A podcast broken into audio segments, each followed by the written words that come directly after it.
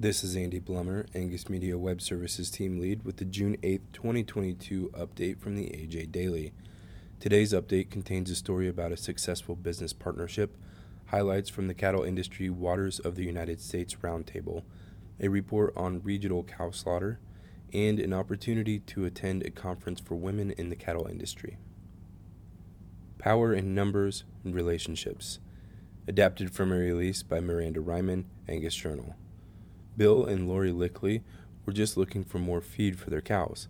Hauling the herd between summer and winter locations and feeding hay wasn't a business model they felt like they could keep up long term, so they were looking for other opportunities. They did find pastures, but they gained a whole lot more, says Bill Lickley. When the family sent their herd nearly five hours away from their Jerome, Idaho ranch to northern Nevada, they had no idea it would turn into a 12 year friendship and working relationship. It's one that led to a deeper understanding of grass management and improved marketability of their calves through economies of scale. To read more, go to angusbeefbulletin.com forward slash extra.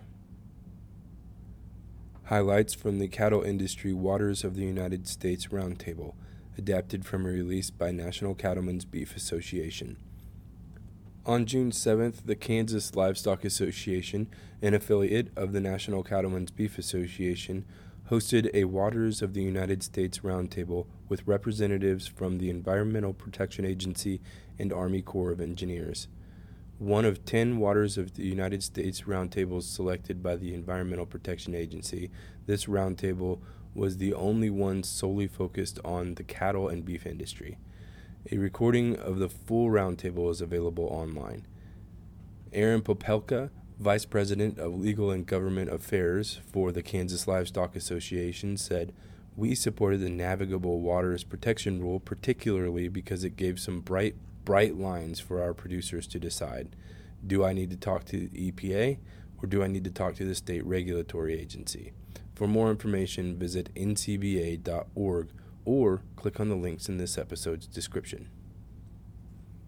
Regional Cow Slaughter adapted from a release by Len Steiner, Steiner Consulting Group. Beef cow slaughter has maintained a 15% increase over last year through the beginning of June. Regionally, double digit increases have been seen in regions 3, 4, 6, and 7, but strong increases have also been seen in regions 9 and 10.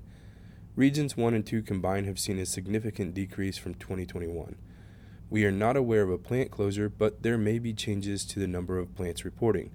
Region 8 is down 14%, and Region 5 is down 6%. These tallies refer to the region where the cows are slaughtered and are not necessarily reflective of the changes in the state data. To read the full report, go to dailylivestock.report.com.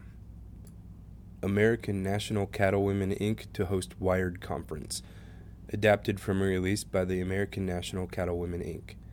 Eager to learn about chute side behavior or safe cattle handling procedures? Then join the American National Cattlewomen in Grand Island, Nebraska for Wired.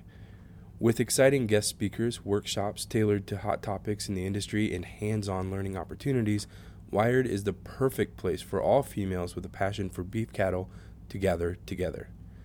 Join us for an empowering chance to grow as an individual and advocate for the beef industry.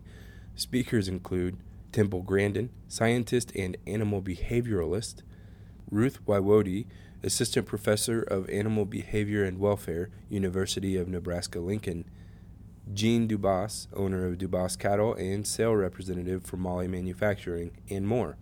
For more information, visit ancw.org. The AJ Daily is compiled by Paige Nelson, field editor for the Angus Journal. For more Angus news, visit angusjournal.net.